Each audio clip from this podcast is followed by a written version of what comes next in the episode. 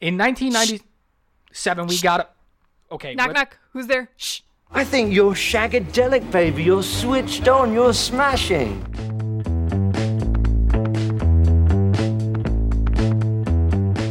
Hello, movie lovers. Welcome to another episode of the Does It Hold Up podcast. I'm Adam. And I'm Emily. And if you couldn't tell from the opening and or the scene we just played, we're talking about 1997's Austin Powers International Man of Mystery. Shh. Had to get one in there. So, this is a spoof of James Bond, written and leading by Mike Myers. Yeah. Uh, he wrote it and plays two leads in it, which we'll get to in a minute.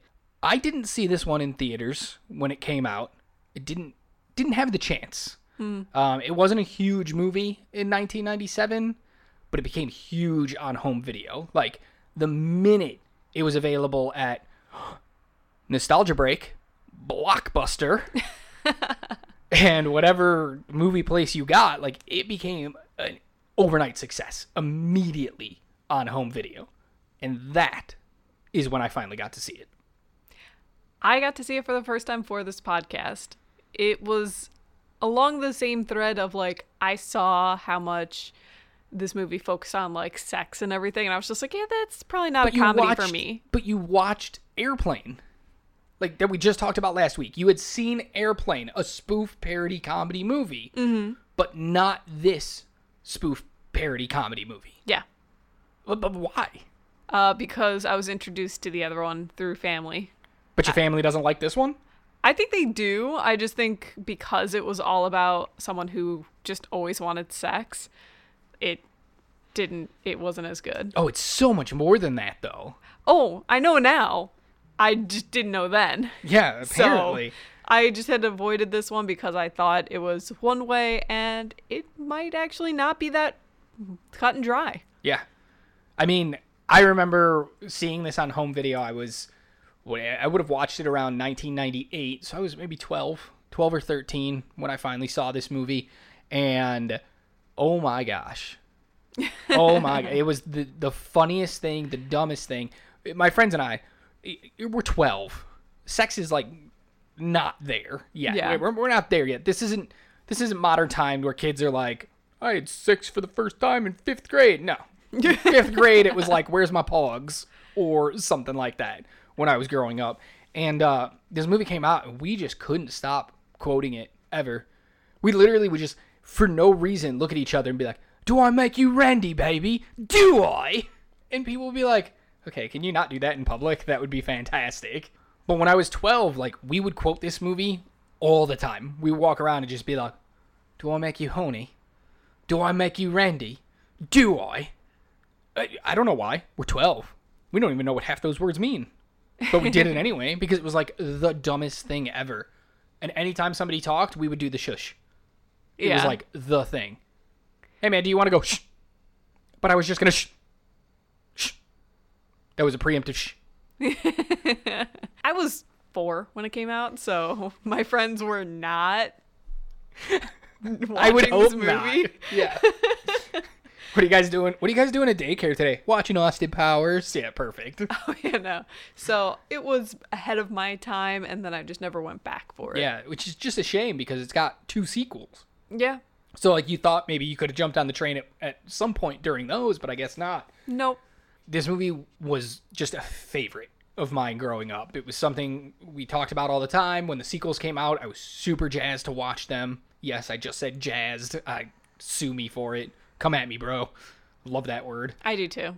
Um, it just it encompasses everything. It it's a great word. works. It's a great word. Bring I- jazz back. Yeah, I don't need to be like I was excited. No, I was jazzed. Yeah. Jazz hands. Uh, you guys couldn't see me, but I just did jazz hands. But yeah, so like it became a huge deal, like everywhere. People from 12 years old to 57 years old who just couldn't get enough of this movie. It it set Mike Myers up, who was coming off of Wayne's World and Saturday Night Live and was already a big star, but this put him into like a whole other stratosphere Yeah. in terms of being a celebrity. Like people love Wayne's World. Don't get me wrong. I can't wait for us to cover it. It's going to be amazing. It's another one I haven't think- seen. I think it's going to be still amazing. We'll find out. But he was big then.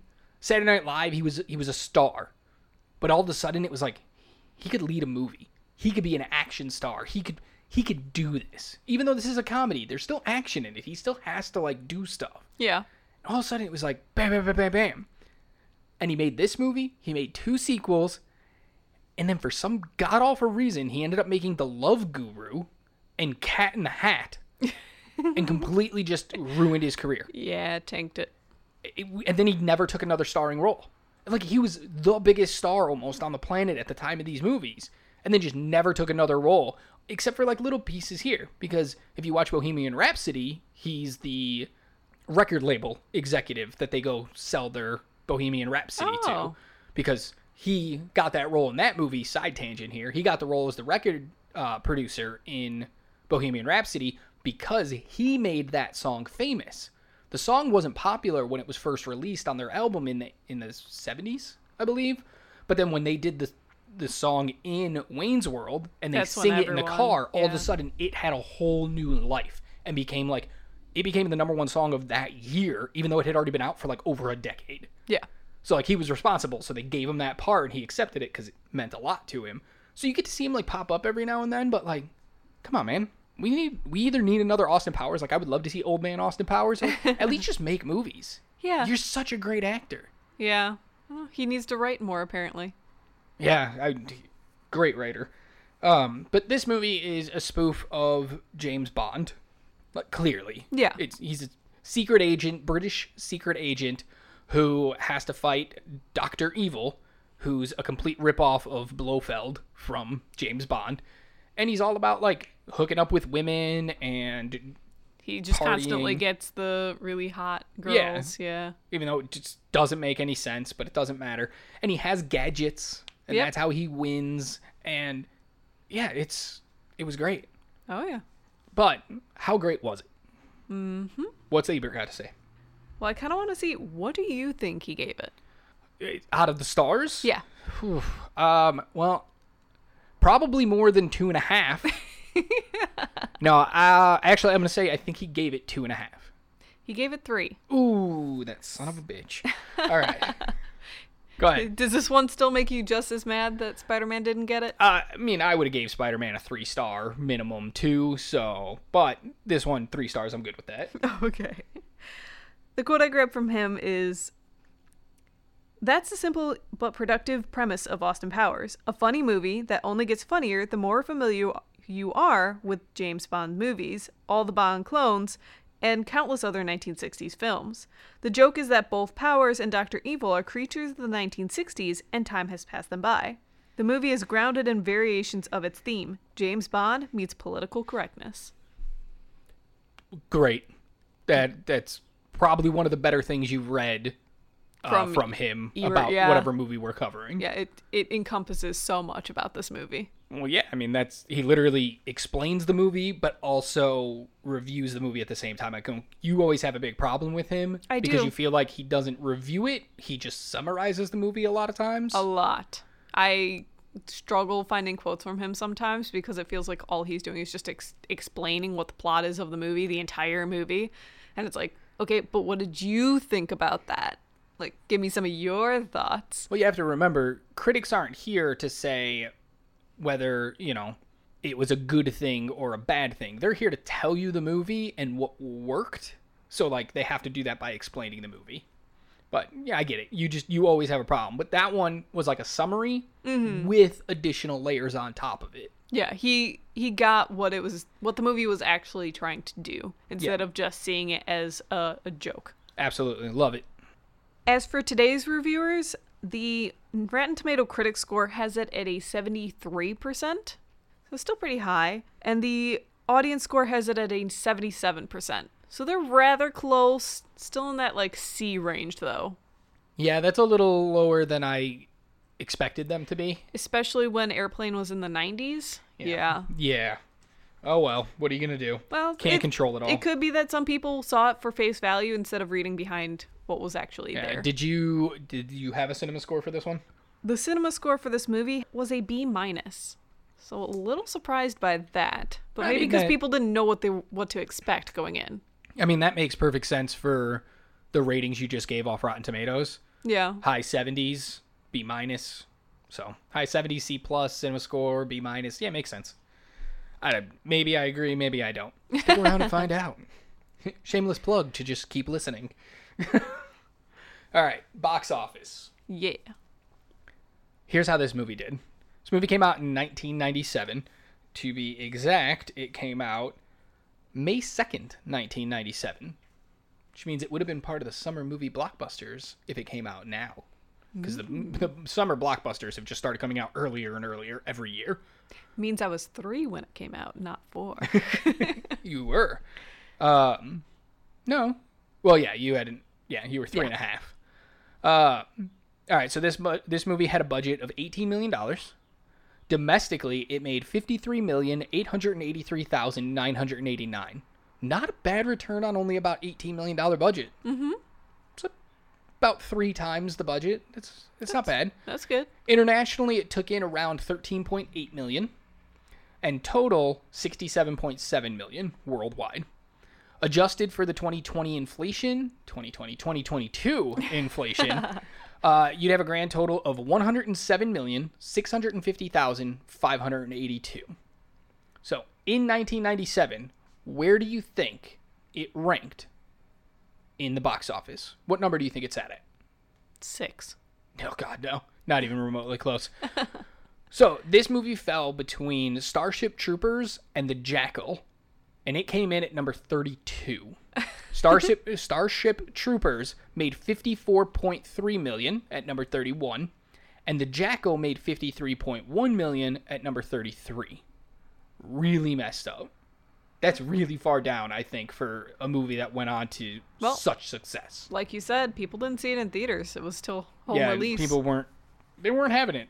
But uh, and I think part of the problem was, you know, you heard the whole dialogue about Princess Diana and Charles's affair, and how Yeah. you know we should ransom, we should blackmail them, and blah blah blah. Well, she unfortunately had just passed right before she had just been in that car accident. She had just passed right before this movie came out, and maybe people thought like it was distasteful, so they spread the word of like "Hmm, this movie goes a little too far.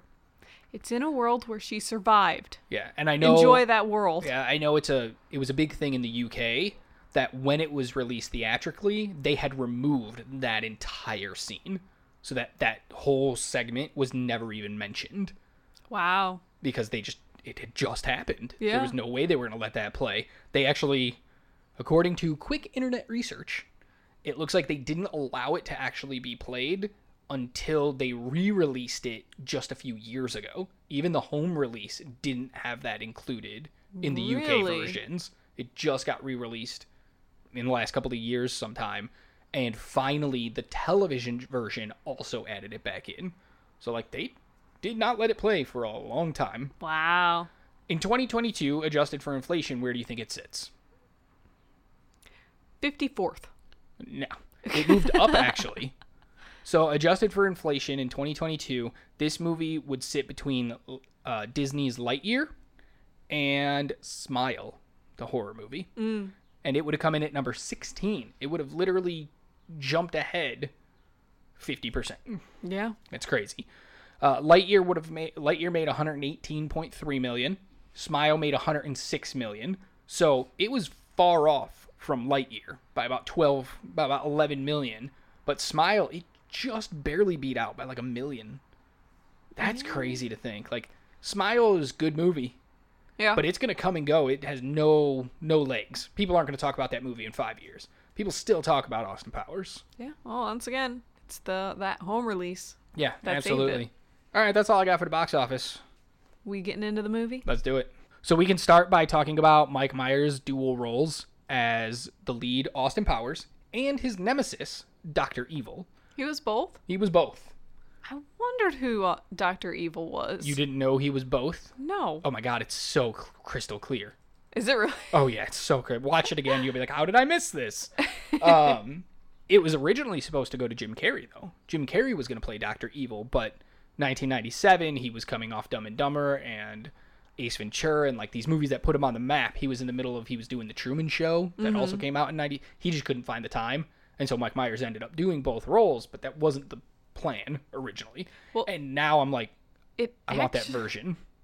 I want that version, but it actually almost adds to the whole subplot of this, the whole underneath of like these are two people cut from the same cloth. They're literally the same person. They're but quite honestly cut from the same cloth because in Austin Powers Goldmember, Yeah. we find out that they're brothers.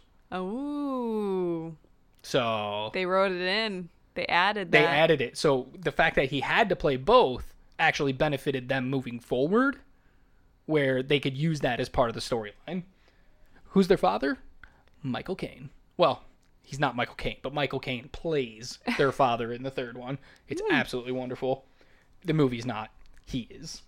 I absolutely ha- love how this movie begins with that classic spy music.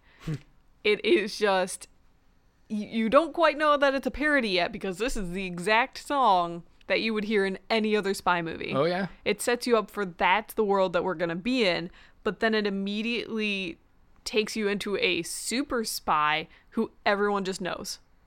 So that's how you know it's a parody is everyone knows who this person is, what their name is, what their deal is, and that was a great opening. a Which is also opening just- to that world. a great spoof on James Bond, who literally just walks around and will tell anybody who will listen, "I'm Bond, James Bond." And it's like, dude, you're a spy. Shut the hell up. You're supposed to have an alias. But at least he has a code name of, you know, 007. I know it's so dumb though, Yeah. But that's he what never this is really uses it, spoofing, but- and it's absolutely wonderful. You're 100 percent right. I also really appreciated the first time we meet with um Dr. Evil and all the like caricatures of villains that he has. Like each one of the people at sitting at his table are classic like villain Oh, ty- absolutely. stereotypes. So it was like uh, I see what you're getting there to there. This movie I I'm not the biggest fan of James Bond, I will admit that, but I do enjoy some spy movies here and there, and I can really enjoy the fact that they took a lot of time and effort and love and care into this genre to know all these things to poke fun at, but in a tasteful way. Like our introduction to Doctor Evil, who we never get to see. He's Yeah. always either in shadow or shot only from the neck down, so we can never actually see who he is. So we can see his really fluffy cat. Yeah, Doctor Bigglesworth. Is that his name? Mr. Bigglesworth. Oh. Yeah, Mr. Yeah, he's not a doctor. He didn't go to four years of evil school. But yeah, it's great introductions and everything. And then we get Austin's introduction and his sidekick, um, who is played by Mimi Rogers. And I don't remember her, her if they gave her a first name. I have no idea, honestly. I, I honestly I don't remember either, but I just remember being like, "Ugh, how wonderful is it just to see Mimi Rogers Mm-hmm. because she was a big actress and then not so much. Um, Miss Kensington, Yeah. but they don't give her a first name. I couldn't remember if they did or not because her daughter gets a first name, but they get it, and then the whole I love it. You know, it's gonna be a really dumb movie when the first joke you get of the entire movie is you know we get the whole introduction and they're dancing and they go to a nightclub and they're talking about you know what they got to do Mind you, this is all set in the 1960s. 60s yes and a waitress walks up during the whole disco scene and is like hey can i get you guys something blah blah blah and austin's just like yeah you can and then just punches her like square in the face and everybody's like oh my god What did you do? Miss Kensington's like, "What did you? Yeah, what did you do?" And he's like, "You hit, you hit a girl." And he leans down. And he's like, "It's not a girl, it's a man, baby." And then like, it's clearly now a man with like five o'clock shadow, Not stubble. even in the same body shape Yeah. or like it's a thicker dude. Yeah, it's Yeah. literally one of the best opening jokes because everything before it you could just chalk up as in it's going to be a really campy Yeah. spy movie. Mm-hmm. This is the first time where you're like, "Oh my god, okay." This is the level of ridiculousness that we are going to get to in this movie, and I'm here for it. 100% here for it because it's just fantastic. And then they play it off again later Yeah. with somebody who he thinks is a man who's not a man. and it's just great. But then Dr. Evil realizes he's made or whatever, and so he takes off into space and freezes himself until 1997. 1997 in a like big boy. Yeah, big boy. It, it's an old um restaurant. it's thing? an old yeah restaurant mascot who literally they would have a big boy outside the restaurant like a giant statue holding something and usually it was the sign. The Simpsons parodied it Yeah. really well is also the- with the big uh donut. donut lad. Yeah. Yeah. Same idea. It was a thing that actually existed. And again, spoofing it. So yeah, he freezes himself. And then, okay, here's where my first question comes in. Yeah. They freeze Austin. Mm-hmm. And then they de-thaw him in 1997 because they find out that Dr. Evil is now defrosted. Yeah. And they need him to to capture him, him, and yeah. stop him. Why? Why not Why did they prepare? need to freeze Austin Powers to? It's not like he caught Doctor Evil in the '60s. Mm-hmm. He didn't do it. He didn't catch him. He got away. So why do we have to freeze him to try to catch the guy he couldn't catch in the first place? My thought was that Austin volunteered for it. He wanted to be frozen until Dr. Evil came back because that's his nemesis. He has to be the one to stop him, you know? Sure, but you're an entire spy organization. You tell him no, and then you train somebody to take down Doctor Evil the minute he. Also, he's in a he's in a flying big boy. In 1997, we have satellite and stuff like that. Yeah. Is nobody monitoring this and like knowing where he's gonna land, and you don't have like an entire army just waiting for him when he hits the ground and then just shoot him and it's over? Yeah, like we can do the trajectory of where it's going to land and just be there. Right? Okay, at this point, we've been to the moon, guys. We know how to track these things. Like, well, maybe we've been to the moon. That's a whole We've been to the moon. But like, just track him when he lands, arrest him or shoot him. Do something. This Yeah. movie shouldn't happen. Is what I'm trying to say. My big problem with this is we get him defrosting and all that, and we have uh, the the younger Kensington, whose name I don't, Vanessa. Vanessa, meet up with him, and she's like, "I'm supposed to help you get acclimated to the 1990s, right?" Yeah. She does nothing of that. She she doesn't tell him anything of what that's happened. Well, I think she's just supposed to help him with the case, not so much. she says at, at that I'm here to help you adjust. Well, when yeah, they that's first just come. that's adjust the defrosting. I think not not okay. like. I thought it was supposed to adjust him to the times and be like, okay, this is how we do things now. This is Well, no, 'cause- procedure. This is what ha- has happened. Like, because you'd want if you've been frozen, you want someone to like give you a, a nice little textbook of things that has happened while you were away. A nice little video, Yeah. you know, to so that he wouldn't make a fool out of himself. Trying to do whatever it is he's supposed to do, which inevitably he does. You're not wrong. You're not wrong. I get it. I get how you could read that way. The, the way I always read it was she was just there to catch him up on what was happening, like with Doctor Evil, with the case, with Yeah. that stuff, get him prepared to that. Also, like you saw the the the unfreezing process. He was completely smack dab out of it. He Oh, he yeah. didn't know what his left foot from his right foot at that point. So I think that was more just getting him kind of back to himself Yeah. after that. I didn't read it as in like I'm going to give you homework and teach you all about the 90s. Well, this whole defrosting scene brings me to my most hated moment in no, this movie. I swear to God, if you say it, say it. It's it's not necessarily my Han award. It's just this is my most hated thing is the peeing. Oh my God, you're so wrong. That takes forever and keeps starting and stopping, and I'm just So- like, you you held on just a tad too long. No, no, no, no, no, no, no, no, no. Yes. No, you can't say that. You Why? Mm-hmm. can't say that, and I can tell you why you can't say that. I timed it. Yeah. I timed. It was 52 seconds long. That the pee joke Yeah. lasted for 52 seconds from the minute he starts peeing until that moment's over. It was so long. No, no, no. It was a second shorter than the pee scene in A League of Their Own, which you think is funny.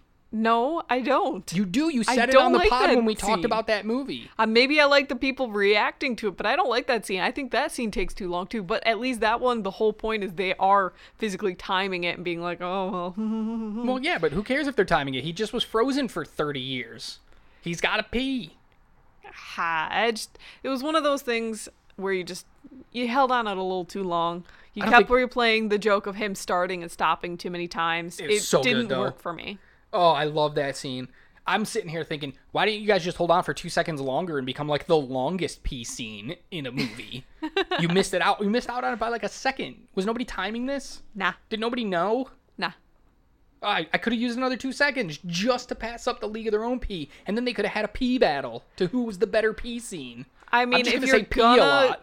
If you're willing to make it go that long already, I guess two seconds doesn't just- kill it. yeah. Since it's already going to be too But long I thought for me. I thought the same thing in the League of Their Own. If you're gonna go 53 seconds, just go a minute. Just do it. Just commit and be like, I'm gonna go for an entire minute on a singular pee joke. Yeah. And it's let's just see how many people I can actually get to just keep watching it. like that's my thought here, and I absolutely love it. And I love. I can't understand why you don't like it. I love the start stop with the audit with the computer system being like evacuation com evacu evacuation comp and he just keeps peeing every time she tries to say it. He I just think because it, it just it went on just a tad too long for me. You held the joke too long. Five minutes. Give it to me. Give me a five minute pee scene. Let's just do it. No. Oh, it's so funny. I love that scene, and I knew you were gonna say it. Yep. I knew you were gonna say it. Yep. But it is also like that whole pee scene sets us up for that combined with like punching of the man and like the big boy. Like these are those major jokes that have kind of hit already. Yeah. The punching the man, him freezing himself in a big boy in space, the pee joke, the whole unfrosting. And Like, then we know that this this is the humor because it wasn't like a one-off joke. This will always be the type of absurd humor that's happening in this movie. yeah. And that's like a benefit. I think that's a positive for this movie. It never sways from what it tells you it's going to be. It started out by punching a man in the face, well, a woman who turns out to be a man, not even remotely close, and is like, that's what you can expect. And then with the P joke, they take it one step further into the absurd levels, and all of a sudden you're like, okay, I I'm, I'm I don't know where we're gonna go from here. I it could be anything. Like they opened up that door of just expect the unexpected because we could give you a five minute pee joke or we could give you him punching a baby and it turns out to be a man instead. We don't know. and I like that. Yeah. And then we get one of my most favorite characters in this movie of Basil Exposition.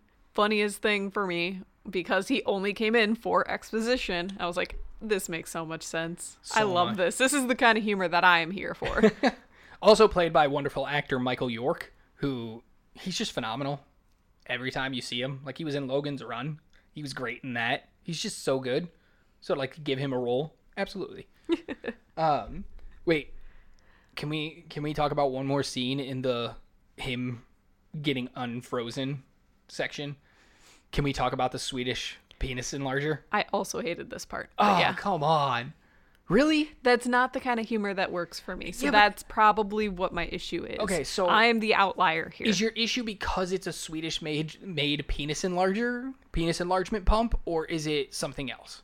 If it was any It's- other object, do you object to the joke? I still think it goes on a little too long. See, I don't. Okay, so it, it this one in particular is probably because it's the penis enlarger, but it does go on a little long because he keeps um saying it's not his, but they bring in other things to make gonna it like they work, layer it. That's why it's like which it's is not the better. same thing. which is why I said it's not my most hated scene. yeah, but I don't. I love this scene because I love the idea of oh, that's not mine, baby, and he's like, one receipt for the purchase of a Swedish Swedish made penis enlargement pump signed by Austin Powers. Oh no, baby, that's not mine. Somebody forged my name. One uh, something else, and then he's like, no, that's not my bag, baby. And one book, my Swedish penis enlargement pump and me. This is my bag, baby. like it's just layer by on layer and layer, and like that's that comedy gets me. I don't care that it's a, a, a pump. It doesn't bother me at all yeah. it's the the cleverness of the joke of him saying it's not his, but like him not remembering the the clearly what he handed over when he got frozen because he would have had to hand all this over, which means it 100% is his bag baby. And he just doesn't remember and he's trying to play it cool, but he's so not cool Yeah. because this is our first moment of him not being cool. When we get the introduction of, of him in 1960, everybody loves him. The women love him. The men fear him or want to be him. Like he is the bee's knees. Yeah. he's the best thing on the in in the planet, right? And then when he gets on Frozen, the way people talked him up was like he's so suave and cool and everything. And he is cool. He gets this crushed velvet suit. He gets these boots, the Italian leather boots, and he gets and then you hit him with this. And then to watch him panic and try to explain it to this beautiful woman standing next to him and seeing that layered joke, I think is what really just immediate makes me endeared to that character. It also helps add to it that we get this character of Vanessa and she's not immediately swooning for Like him. her mother was. Her mother was was so into him. She never did anything with him. She she says that later. Yeah. because she was married, but like she clearly was into him. And this is now her daughter, Vanessa Kensington, who's going to lead him in the 90s, played by the absolutely stunning Elizabeth Hurley. Like, oh my god. so hot.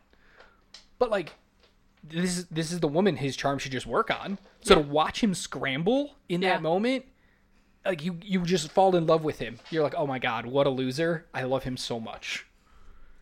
And this is when we start getting to the whole aspect of learning that you are not no longer in the 60s, you are in the 90s. This is a completely different animal. The world has changed and this is the deal. Either you change or you're not going to things aren't going to work for you. And we get to start seeing his attempt at changing. Well, yeah, because he tries to sleep with Vanessa like immediately. Yeah. As soon as they leave that facility and they're on a plane going to get Doctor Evil, like going to set everything up, he asks her. He's like, "You want to shag?" She's like, "No." And he's like, "But I got to make sure my bits and pieces still work. Mm-hmm. My twig and rocks, my you know, my twig and berries, my." Yeah. And she turns him down, and like he jumps on the spinning bed. Come on, you you That know was- you chuckled at the spinning bed. I did. Okay. I did. I absolutely loved all the like positions he got Oh into God. to look appealing to her. Oh, And yeah. it was just that was very funny. I would love to see the extended version of that. Just every position that he got in, all the different takes, all the oh my god. Because so I'm sure there were even more raunchy ones. Oh yeah, there's probably ones where he put his feet behind his head. He probably oh my god, there's so much. I I'm gonna have to find it and see if it's out there. I never owned the Blu-ray on this. I never owned the Blu-ray or the DVD. Maybe I should, because I bet it's in the deleted scenes that I've never seen. I don't doubt. So I'm definitely gonna have to check that out. but it's nice to know. So this is one positive for the movie for me. Vanessa Yeah. is positive for me because she doesn't immediately swoon over Austin Powers, even though other women still do They do. still do. Even in the 90s, they still do. She doesn't. She's a very strong, level headed woman who ends up falling for Austin by the end of the movie, but only because he's changing. He mm-hmm. she starts falling for him when he changes. I know there's a big part that comes later in the movie, but I want to talk about it now because I know it's a part that you absolutely Yeah. loved. They're celebrating a small victory, learning some information. Yeah. And they're drinking in a hotel room. And Austin's laying in bed, and Vanessa jumps on the bed with him. And what does she want? She she wants to do it. Yeah, this is halfway through the movie. He's already changing. He's he's getting better, and she wants him. And what happens? And he straight up turns her down. He's like, I, we can't do that. You're drunk. You've been drinking. You're not in the right mind. It's not right. Not in that many words. Like he was a lot more eloquent about it, but Yeah. that's the the semblance of it. And I absolutely applaud this movie for doing it because even I feel like James Bond would have just been like, okay, let's oh, do it. 100%. Whereas this character who we've seen be completely sex crazed, who wants this woman in bed so badly that he's tried multiple, multiple ways, refuse her because she was not in the right mind. And that is a wonderful thing to show. Yep. It's absolutely one of the best moments in this whole movie of just like, yes, there's all this craziness going on. There's all whatever, but there's also like good messages as well. And this is one that really stands out of like, just because they say yes, you have to look at the stuff surrounding their yes. Yeah. He knew that that was not a actual consensual yes, Yes. because That of was the fact that- alcohol talking. yeah, there Yeah. was there was alcohol involved. What's great too is like the very next time we see them after that whole thing, like she's back to level headed and she's like, you know, thank you for not, you know, we didn't do anything and I, I like that, blah, blah, blah. But that's another layer to why she actually does fall for him at the end because those are those little moments of like, oh, He's actually a good guy. yes. Even though he's sex crazed and he says really dumb stuff, it, he's It's nice. it's around this time that he starts having like this uh, whole epiphany of I was there in the 60s when promiscuity was big, drugs were big, everything was about being free and willy nilly, and we didn't have any consequences. We didn't have anything like that. So that is what I'm coming from. Now that doesn't work so much. Yeah. So I have to adjust myself, I have to grow with the times. Yeah. And that's the main thing of this movie. It's that whole idea of James Bond meets political correctness. Yep, exactly. He nailed it. And might I say, this is around the time that I realized that Michael Myers is just killing this role. Oh my god, he was Absolutely born for this. murdering it. It was, it's so good. It was almost made for this guy. I mean, it was. He literally wrote it. Yep. So, Based off an accent that he did one night with his own wife. One night uh, she told a whole story, he told a story about it when this movie came out that the accent and the idea of the sex crazed spy came one night when he was flirting with her after they got home from being out and he put that accent on and he hit on her as if she was he was a British spy and he was a sex magnet and all that and she was like that's some of the funniest stuff I've ever heard you need to write that down and so he ended up writing down the, the little bit that he did for her which then evolved into this so and I just- I love literally that. made for him. yeah he literally was like I don't know I was already this character I just needed to put him on screen Yeah. Fantastic okay let's talk about some of the bad guys Yeah. we, we skipped ahead a little bit but that's okay we're not really going through the notion of the movie just the idea of the movie Yeah. so Dr. Evil we already talked about. So his right hand woman. Mm-hmm. Another cool little aspect in this is the right hand is a very powerful woman. Yeah. The, the women in this movie, although I don't 100% think it would pass the Bechdel test because I think every time women are on screen they're talking about or because doing we don't something get about the a lot of women in this movie. There's only three of them really that are well four that are predominant in this movie, and Yeah. they don't really have time with each other. No. So so it doesn't pass it, but they still are very all powerful women who know exactly what their worth is. Yes. And how to use what they how to get what they want, which is fantastic. Um, but his right hand woman is Frau Farbissina. I'm saying that terribly wrong. Farbissina, played by Mindy Sterling, and she's great. she does so good. She- I absolutely love when she's like talking normal and then randomly shouts Oh, yeah. something, and everyone reacts to it. And she's It's got like a so really good. heavy Polish I thought it was German. German accent. That would make sense with Frau being her Yeah, name. I thought it was supposed to be just this strong German woman. Yeah. is this right hand man is like Yeah. My favorite part is like, although she's the right hand man, it's almost like she controls Doctor Evil a little bit because like he's always looking for her, and she. My favorite thing is when they're sitting at the giant table and Doctor Evil has buttons in front of him that he can push, and it tilts a chair, whoever's chairs they're sitting in, it tilts their chair back and dumps them into a, a burning fire, Yeah. basically. And that's how he kills his henchmen when they fail him. And like one time, he goes to hit the button and she smacks his hand away with her whip. Mm-hmm. And he's just like, oh, okay. And Yep. like they do that a couple times and it's so funny because she just has so much control over him. And it's great. Then we get a couple other guys that he just kills off in the beginning, as you said, Yeah. when we're getting introduced to all of them. Generalissimo and stuff like that. Dumps them all. Then we get Fezhead. I think his name's Fezhead. And it's played by Will Ferrell, which is such an odd thing because he wasn't super, like, he was super famous because of Saturday Night Live, but he wasn't a movie star yet. yeah. So, like, to see him in this role, super weird, right? This it leads me to a question though. Okay. Best use of Will Ferrell ever? No. He was only in this movie for two minutes. No. Well, he was definitely in for longer, but no. Stranger Than Fiction is is one of my top 25 movies, maybe uh, top 50. Uh, he's so good in that. He also has a moment that I think goes on too long. Is it the "you shot me" moment? The when he inevitably fails Dr. Evil, he's tossed back into the fire, but he doesn't die by the fire. He's just like, "Oh, I'm just badly burned. I'm still alive. Help me get out." Oh my god, you shot me in the arm. Yeah, because then How Doctor Evil you." sends a guy down there to kill him, and is like, "Please go, go kill him, so we can just be done with this." Yeah. And you hear a gunshot, and he's like, "Ah, you shot me! You shot me in the arm! Why would you shoot me in the arm?" Yeah. And it's just like it's a really funny moment. I just think they go a little too long.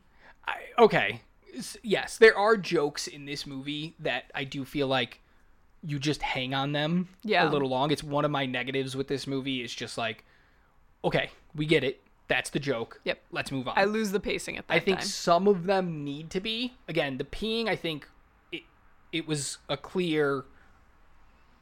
I don't want to say a clear homage to A League of Their Own because I have no idea if he'd seen that or not. Yeah. I, he, I guarantee he probably did. But it was just a really funny bit. And then the penis enlargement still.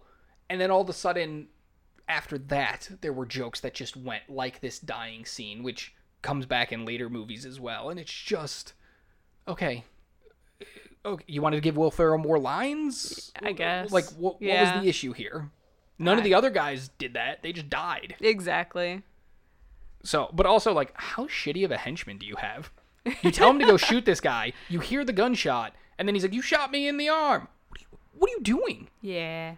Maybe he was just trying to not kill him. Well, maybe that henchman needs to be killed too, because clearly he's bad at his job. It was an it was an inside job because uh, apparently he comes back in another movie and it's it was on purpose that he wasn't actually supposed to be killed in that moment. Absolutely. We also get Doctor Evil's son. Who's a t- test tube baby? Yeah. And Played by Seth Green. love him so much. I really enjoy this character because he is that like intro into this world for Doctor Evil. Because where where his henchmen kind of let him know when things have already happened, like kind of guide him towards that thing. He's like, "Why are you doing it this way?" He's the audience who's like, "Why don't you just take care of him now?" He's us screaming at the screen. He's saying everything we want to be saying. Yeah. Yeah. But I also love that anytime he enters from like a side room, there's like the classic 90s music playing. Oh yeah. Grunge rock, maybe. Grunge rock. And it really made, made me think that even though this movie is set in the 90s and it was made in the 90s, it is not the stereotypical 90s movie. No. It doesn't have a lot of the tropes that the 90s movies had. It doesn't use a lot of those like the grunge music overly done over everything. It doesn't do that classic 90s thing, which really adds to the fact of It's timeless. it it can be timeless. It can literally be made today and just said, "Oh, you woke up in 2023." Yeah, even the script doesn't lend to like let's do pop culture reference jokes. Now there are some visual ones, like Austin Powers drinks Tab Cola.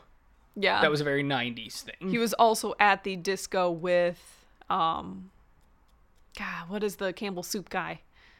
Andy Warhol. Yeah, Yeah. but that was set in the '60s. So even if I made a movie today, it's set in the '60s. I can still put Andy Warhol in it. Yeah. But like nothing that happens in the '90s, we're like screaming in your face. It's the '90s. Yeah. Except for little punches here and there, like the music Yeah. whenever But I mean, it's 2023. I still listen to I still listen to grunge rock now. True. So wouldn't change anything. True. I still listen to Nirvana. So yeah. Yeah. Yeah, that's one of my favorite things about this movie is it can be timeless because they don't rely on like a lot of comedy movies uh, that I have a problem with rely too heavily. it's gonna hurt me to say, but I'm looking at you, Ryan Reynolds. A lot of your movies rely too heavily on pop culture references Yeah. to be funny. Um, also looking at you, Tony Stark in the Avengers. Yeah. Hey, Squidward, dude. Thirty years from now, nobody's gonna know who Squidward is. That's a bad joke. I mean, trust me, it was a bad joke in 2019 when you said it. Yeah, that that is a major problem with using Modern pop comedy. culture. Yeah. yeah, because then as soon as that's no longer funny, which a lot of movies by the time that they come out, whatever they're referencing isn't even funny. What are those? Yeah. Okay, Black Panther, you're about five years too late for that. So it's like you're already dating yourself, Yeah. and this movie doesn't do that, Doesn't which do is it. Wonderful. I mean, if little, like you said, little touches here and there, like the CD Austin tries to play on the record player was a 90s CD. So some of it obviously references, but CD still exists in 2023. You But it- changed the CD. Is also a plot point that they woke up in '97, so you know when it is and what's supposed to be happening there. Exactly. So it still works. yeah, no, I, it's one of the best things going for this movie. But that's all. Well, no, that's not all his henchmen. We have one more henchman, number two. yeah. Doctor Evil's number two, who has been running his conglomerate because they have a they have a company. Doctor Evil owns a company that's the front for his evil organization. As most villains do. Number two is such a good businessman that he tells him, "Listen, we we made nine billion in profit last year. Yeah. What do you need to take over the world for, man? Especially for one million dollars. I haven't Wait, had to do the that's- pinky thing. That's not a lot of money. Oh, okay. One hundred million dollars. yeah, it's like it's so funny though because that's the ridiculous nature of this movie. Of just he has all the money now, but he's gonna he's gonna ask them for like a hundred billion dollars, and it's like, dude, you make nine billion a year. Wait ten years. There you go. There's your hundred billion. Like, shut up. But he doesn't care. It's about No, he the has evil. to he has to destroy the world. He has to take over the world. Yeah. And that's not what his son wants. And so they have to go to therapy. So, have you ever watched Animaniacs? I've seen episodes here and there. I have not watched it all the way through. Okay, but you know who Pinky and the Brain are, right? Yeah. Okay, Seth Green, uh, Scott Evil, and Doctor Evil remind me of Pinky and the Brain, I could see it. where Pinky is Doctor Evil, the idiot, and Seth is the smart one. Scott's the smart one, trying to just just do the right the thing, Yeah. and it's so funny. I, for some reason, it just always clicks in my head because you could also say Doctor Evil's probably both characters. He's the evil genius who comes up with the plan, but he's also the idiot who ruins the plan. I was gonna say there was always that um not always, but there has been a whole thing, a theory going out there that the brain was actually the dumb one in the situation. And Pinky just always made him feel smart, but then foiled his plans Yeah. by pretending to be dumb. Yeah. So it really feels like that. There's actually an entire episode where Pinky is revealed to be very smart, and I think that towards the end of the first season of Animaniacs. Mm. But I do I I absolutely love this whole dynamic that they have and the little jokes you get from them going to like therapy and trying to be a Oh part of his life and it's Yes. they're they give enough time to both the good guys and the villains to really feel sympathetic to both their causes. You even connect though, to everybody in this movie. Yeah.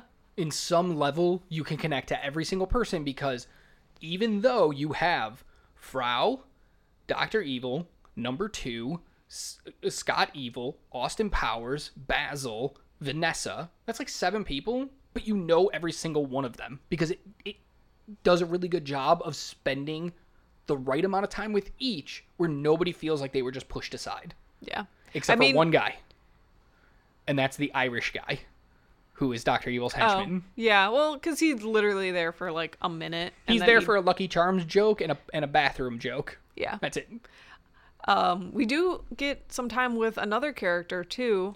A lot of vagina. a lot of vagina I did- I said it you that said way. okay just checking just checking I I added the F in there. a lot of vagina Yeah. yeah And I I absolutely love this one because I like I said not the biggest James Bond fan. I didn't know he had partners that were just named like pussy galore yeah. Okay. So can we say that like do we have to make this episode explicit because i said pussy galore maybe. okay just checking i don't know So we even get time with her and her whole femme fatale thing, and she does it well. And she's made out to be a really smart woman. Yeah, I was gonna say once again, a very powerful woman who understands her sexuality and uses it to her benefit. Yeah. Because, okay, so I gotta know. Here's another question I have for you. We end up with Austin Powers and Alana in a bathtub when Yeah. he goes to like try to get information out of her of who number two works for. Mm-hmm. Do you think she was seduced, or do you think she was in control? Oh, she was in control. Even time. though, even though Austin still got the information he went for. I think so. I don't think he qu- she quite had like him in her spell, Okay, but I think she wasn't was- in his spell either. Yeah. Okay. So I think they were both trying to play the other and kind of both got what they wanted. So Here's another joke that I want to talk about that has to do with number two, who is Okay. Alotta's boss.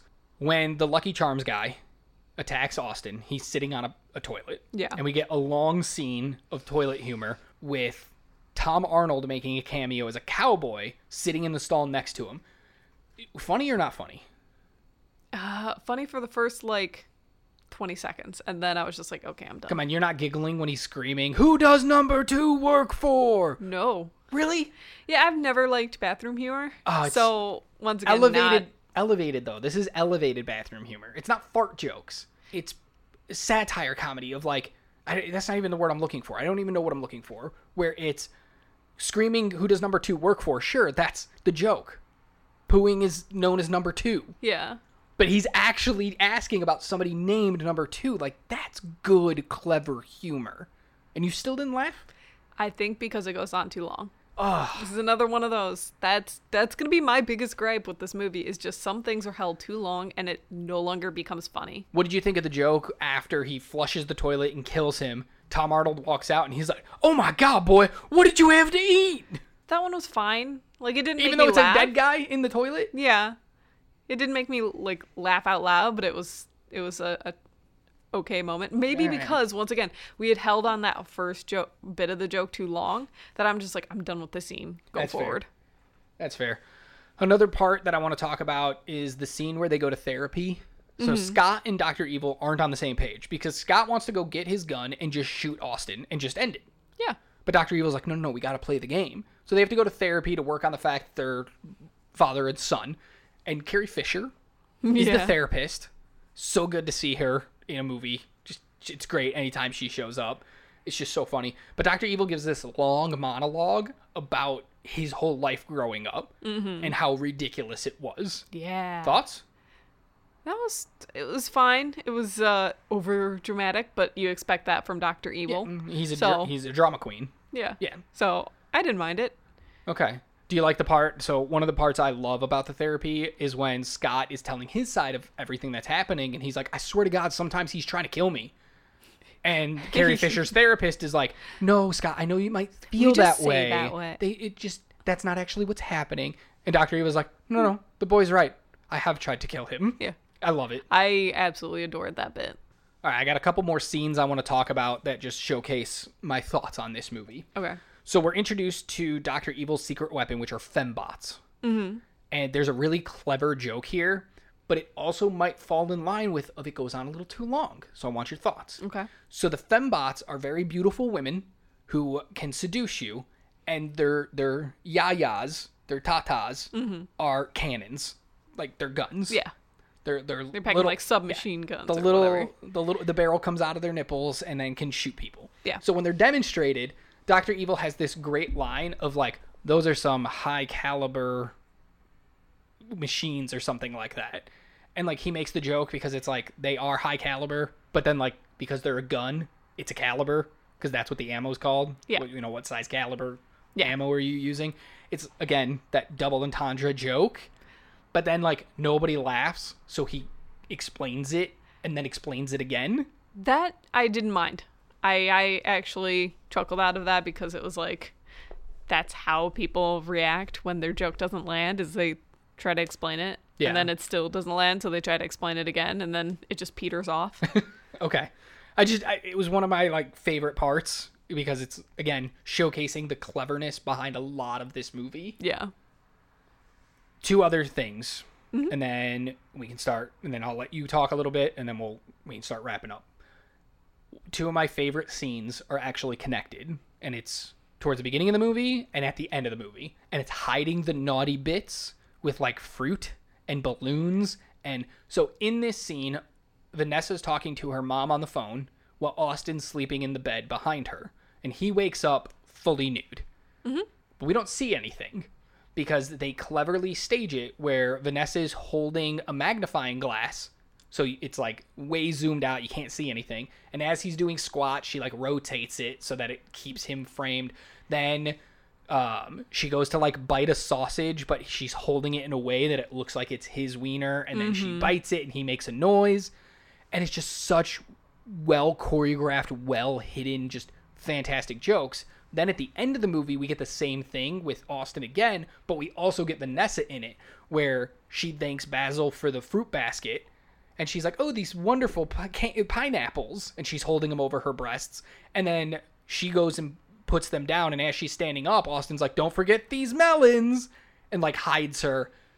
Tell me about these scenes because these are some of my favorite things in this movie. They are fantastic, and I just cannot imagine how many times they had to do it to get it right. Because you have to be perfect in every single movement that you do in order to cover everything up, and they do it wonderfully. And it's just like, it, it's that kind of visual comedy that doesn't have to do too much to be funny. Yeah. It's so so good. I absolutely love both those scenes. Okay, give me some more stuff and then we'll move move on. I absolutely love the fact that there's a lot more heart in this movie than I expected. Like, I, I think it's during the part where he's talking with Vanessa right before she tries to come on to him, where she asks him about her mom, and he gives this like really heartfelt thing about, you know, I lost my love. Like, I really, really loved her, but duty called, so I missed out on that and it's a really really heart-wrenching moment and by the time he's done with it vanessa's fallen asleep. She does she won't remember any of it. But it was a really nice moment for the audience to see of like no no. This guy that we've seen that's all jokes and comedy about sex and all that actually has a lot of heart to him. And he's a real person. He's a good guy. We're getting so much good in this one scene. One scene that got me with the with the heartfeltness is Austin tries to go on the on the town by himself and he's at a bar and he's drinking and some guys are like looking at him so he shoots him a peace sign and mm-hmm. all the guys start laughing and making fun of him Yeah. right? And then he goes back to the hotel room that they're staying in and he starts catching up on everything that he missed. And it's mm-hmm. such like a melancholy scene. That whole segment that whole sequence is so melancholy and yet so emotionally driven and makes perfect sense with these characters. It's again one of those like Mwah, great job. Like this is just it could have been just a raunchy comedy and yet they put so much time and effort into it to making this whole thing make sense and making these characters make sense. Yeah, absolutely. One last scene that I absolutely love, and it because it showcases the two main characters, uh, Austin Powers and Vanessa Kensington, really well. When the fembots finally get a hold of Austin, they're trying to seduce him, and it doesn't work. Like he kind of falls for it, but then he remembers Vanessa, and it's like, oh no, I can't, I can't do this. And he gets up, and oh my god, I, I freaking love this scene. And tell me what you think. He starts stripping to seduce them, mm-hmm. and my like he pulls up his hand and like fl- fans his fingers, and a bunch of cigarettes show up, and then he like flicks them into all the fembots' mouths, and then he like. And he's dancing and he strips and he's rubbing his nipples and he's show, showing his butt. He spanks himself and all the fembots explode. Yeah. And then Vanessa walks in and is like, What are you doing? And he's like, and he tries to explain. He's like, they were working their mojo, so I worked my mojo, and then we got cross mojification, and then their heads started exploding, and and he's like, heartfelt, trying to explain like it's not what you think Because he loves her. because he actually loves her, and she just goes, no, I believe you. Put your clothes on, let's go. Ah, just great character moment. it is a great character moment and it could definitely be like that third um third act conflict moment of like how dare you Yeah, but they But- don't do it. no they And- subvert it and it's so great too because that that great character moment comes right after one of the most ridiculous scenes in the movie of him stripping yeah and his little tidy undies having the British flag on there, the Union Jack flag. Like it's so ridiculous. And then they have a great character moment after. Last thing to mention before we move on to questions and nits is why do we not have sharks with frickin' laser beams on their heads? Instead, we get sea bass, and it's hilarious, although those sea bass are vicious. yeah almost worse than the shark with the Yeah. freaking laser on its head would they be They decapitate that man real quick in Real this movie. Real quick. But that's one of those other great scenes between Scott and Doctor Evil where he's like, "I'm gonna lower them, s- turn on the slowly lowering mechanism, that's easily escapable capable, Wait, you- and close the doors." What? You're not even gonna watch them? No, they could get away they could get away. I, I have a gun in my room. I can go get it, walk in, bam, 30 bam, seconds 30 seconds, done. No, Scott, that's not how we do this yeah great father son moment of like just do tradition. It's all about tradition. Just do it. and the scott being like no things have changed Yeah. just do it the right way now And obviously that was put in because people always complained like James Bond villains put him in the most easily escapable things and instead of watching him die, they just walk away thinking they won. And it's back to the classic spy genre Yeah, absolutely. and making fun of it the entire time. All right. Questions? Yes. What do you got? Would you rather be in the 60s or the 90s? 90s.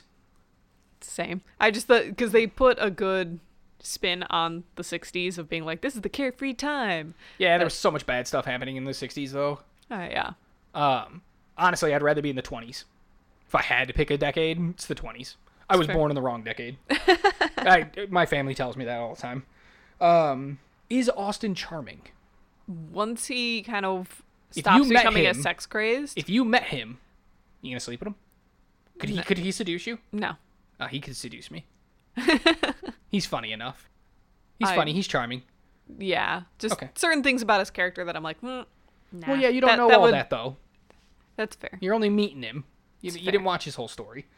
Uh, last thing, memorabilia. What's one piece of memorabilia you want to take from this movie? I am torn. Crushed velvet suit, baby. I was thinking either the crushed velvet suit or something always drew me to that male symbol necklace that he had. Oh, but that's that's part of the suit. It's all it's oh, all one. okay, then I, yeah, the, the Okay. crushed velvet suit The- then. my second choice. So you can have the suit then. Okay. My second. Cho- I want the teeth. really? I want Austin Powers' teeth. We get the running gag of how bad his teeth are. I want the teeth. Here's some dental floss. I get it. My teeth are bad. Yeah. No, we're gonna use it. Yeah, it's But- so good. Okay. I I'll take the teeth though. But if I honestly, honestly, honestly, my my final choice, if I had one piece of memorabilia from this movie, my final choice, Elizabeth Hurley. All right. Um, you got more questions? One more. Yeah. What's one thing you changed to make this movie better? okay, can this be part of my nits? Sure. Okay. So one of my biggest nits is the accents. Mm-hmm. Everybody in this movie has an accent of some kind. Yeah. So Austin has a really Cockney British. Vanessa has a very proper British. Basil has a British. Frau is German. Doctor Evil is, I don't know what. Yeah. Just evil. Even Will Ferrell's Fez head is has a weird way he talks. Everybody has a weird way they talk, and I mm-hmm. just need that to not exist. Okay. I get Vanessa and Austin being British because that's where they're from, so having accents makes sense. Yeah. But like Basil didn't need to be, except for I guess he's the lead of the British organization, so maybe. But, like Doctor Evil doesn't need to be. Frau didn't need to. Fez head, the It's Irish guy. Some people. yeah, to even be. Tom Arnold has like a really terrible fake Southern kind of accent thing. Like everybody, Alotta Fagina has an accent. Like everybody does something, and it's just Mm-hmm. overwhelming. Where I'm like, this is one of those jokes that goes too far for me. Even though I don't know if it was a joke, I just hate it. Especially when the movie is predominantly set in Las Vegas. Yeah, I hate it. I hate all the accents it, when they're talking to each other and it's all just mixing. I, I, I get lost in what's being said.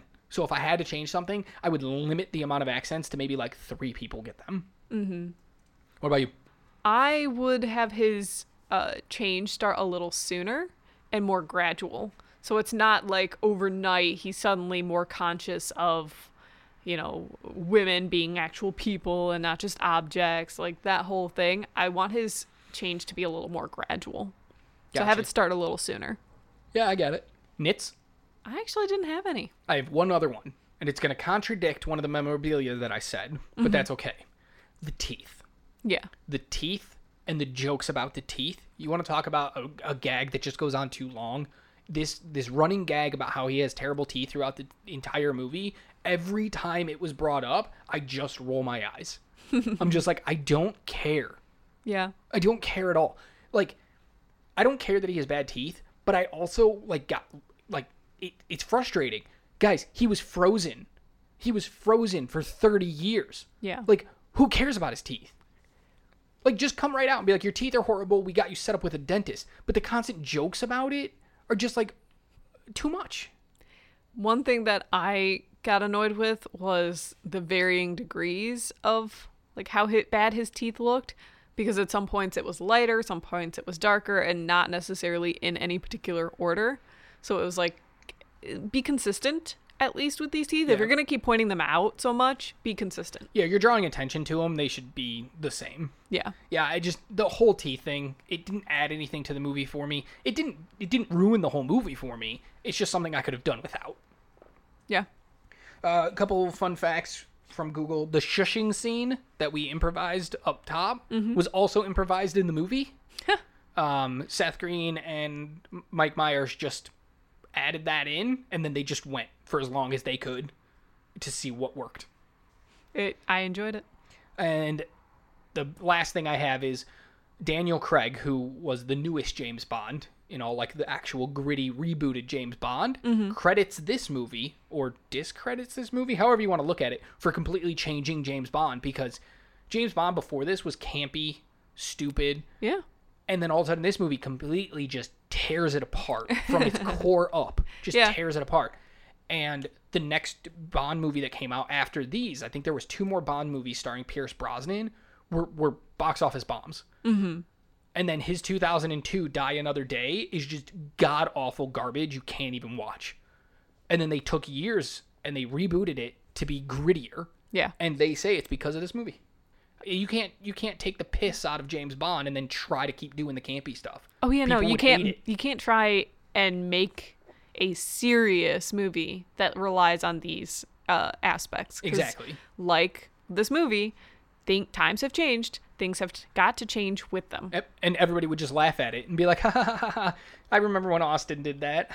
Austin Powers did it better, you Mm-hmm. know. So they had to reboot it, and that's kind of good because the new James Bond movies are pretty Better. pretty excellent across the board. There's a few downers, Yeah. but like they're good. They're real good. Yeah. All right, hot take. I don't have one. Uh, my hot take: best spoof best spoof movie of all time. Okay. fight me on it. I don't care. Best spoof movie of all time, which kind of telegraphs how I'm gonna go uh, during our final decisions here coming up. But best spoof movie of all time. Second place, scary movie. Interesting. Way down the list, Airplane. if you listen to our last week episode, you'll know. All right, awards. Yeah. First up, we got our psycho shower scene, which is our favorite scene throughout the entire movie. Mine is Austin trying to turn in that very tight hallway. so there's a scene late in the movie where they're in Dr. Evil's compound and Austin is driving I don't even know what it is. It's like a a mini bus thing. Yeah. They they show them all the time at like. Uh, sporting arenas and stuff Yeah. like that. It's like the little things that they cart people around in the airport and stuff. Yeah. And he drops Vanessa off at a ladder and he's in this very narrow hallway. It's clearly just big enough for this machine to fit in there. Mm-hmm. And then Austin tries to back up and turn around.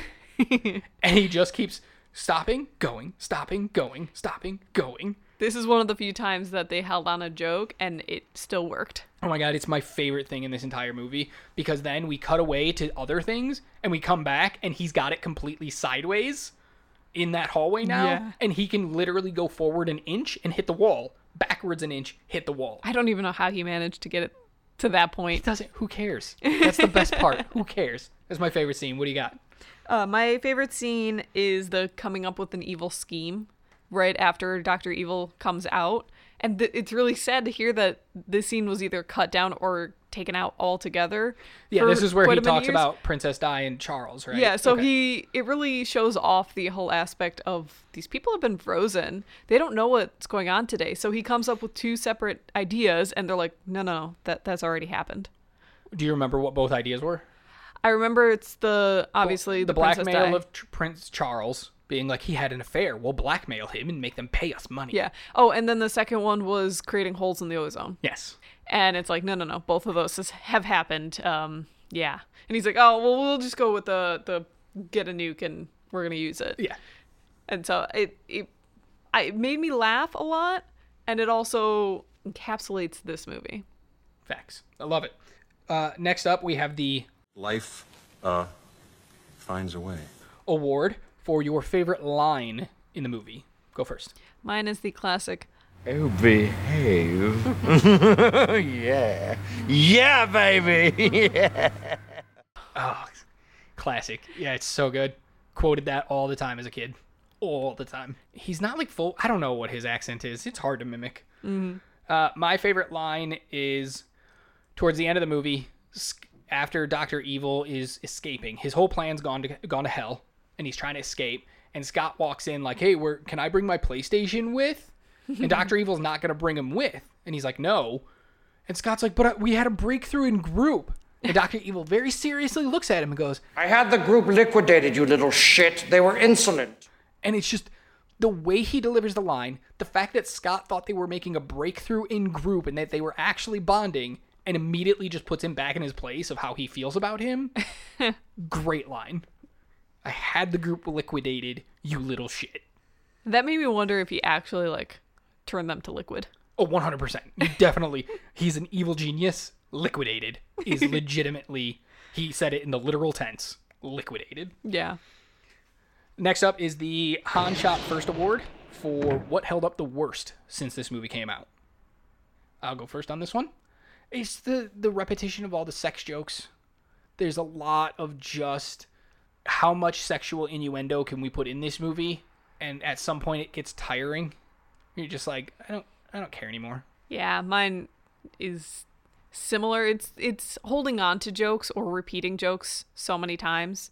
Like you spend way too long on some jokes and then you just bring up other jokes way too many points in the movie, so it's a very repetitive. Yeah, same problem we had with Airplane last week too. Just okay, we got that joke. Let's tell a new joke now. Yeah. This one didn't do it nearly as much as Airplane, but No. still did it a little too much. Yeah. And our last award is, as always, is the Paul Rudd Award for what held up the best since this movie came out. For me, it's the concept that that time moves forward, you have to move with it. So the whole idea of the person that was the most suave spy ever in the 1960s is not going to be the most suave spy ever in the 1990s if he stays the same. So he had to change. So that was my favorite part. I think that held up the best. Uh, mine is in the similar vein. For me, it's the Austin Powers character holds up the best because of how much he grows and learns throughout this movie. And it goes to show the idea of like, just because something worked before doesn't mean that you can't grow, change, and evolve into a better version of yourself. Mm-hmm. And Austin really demonstrates that so well. Yeah. So we're in the same vein. Yeah. Same idea. And now, final thoughts. Knowing that I've said very few bad things about this movie, I don't think it's any surprise that I think this movie holds up. It is a classic story told in a wonderful way, portrayed by wonderful actors. Nothing about this movie screams it's outdated or anything like that. Anything that is problematic is talked about and is brought up like, no, that's not. We're making fun of this because it's not okay. And so it holds up. obviously i kind of already gave mine away with the my hot take but yes it 100% holds up for me is there parts of it that are like uh maybe you could edit that out or stuff possibly Yeah. but i think a lot of that stuff that doesn't work does work by the end of the movie because it's what makes these characters grow and change we had to see where they came from to know where they get to and for that reason because there's lessons to be learned and character growth Yeah. this movie holds up. If he did not grow, I would say it doesn't hold up. Just like Airplane, there was no message. There was nothing about Airplane to have it hold up. Mm-hmm. This one, he at least grows, realizes his mistakes, and that's the reason this movie holds up. And like you said, it's not dated. This movie could come out this year and still work, almost word for word. You could make this movie again and it would still work. Yeah. So, okay, that's it for this episode about Austin Powers International Man of Mysteries. Let us know over on our socials what you thought about this episode or if this movie holds up for you. Emily, where can they find us? You can find us pretty much anywhere. We have Facebook, YouTube, Twitter, Instagram, TikTok. All of the links are in our bio. Well, one link. You just Oh. click the one link in our bio. It'll take you to the list of where you can find us. Click on those things. Boom, you're there. It's a link to links, okay? It's a link to links. It's a it's linkception. All right, guys. That was it. Hope you guys enjoyed this episode. Thank you so much for listening. Hope to hear from you guys over on our socials. And until next week, what are we covering next week? Whiplash. Whiplash. All right. Come back next week to hear us talk all about the movie Whiplash. Until then, keep watching movies. Bye.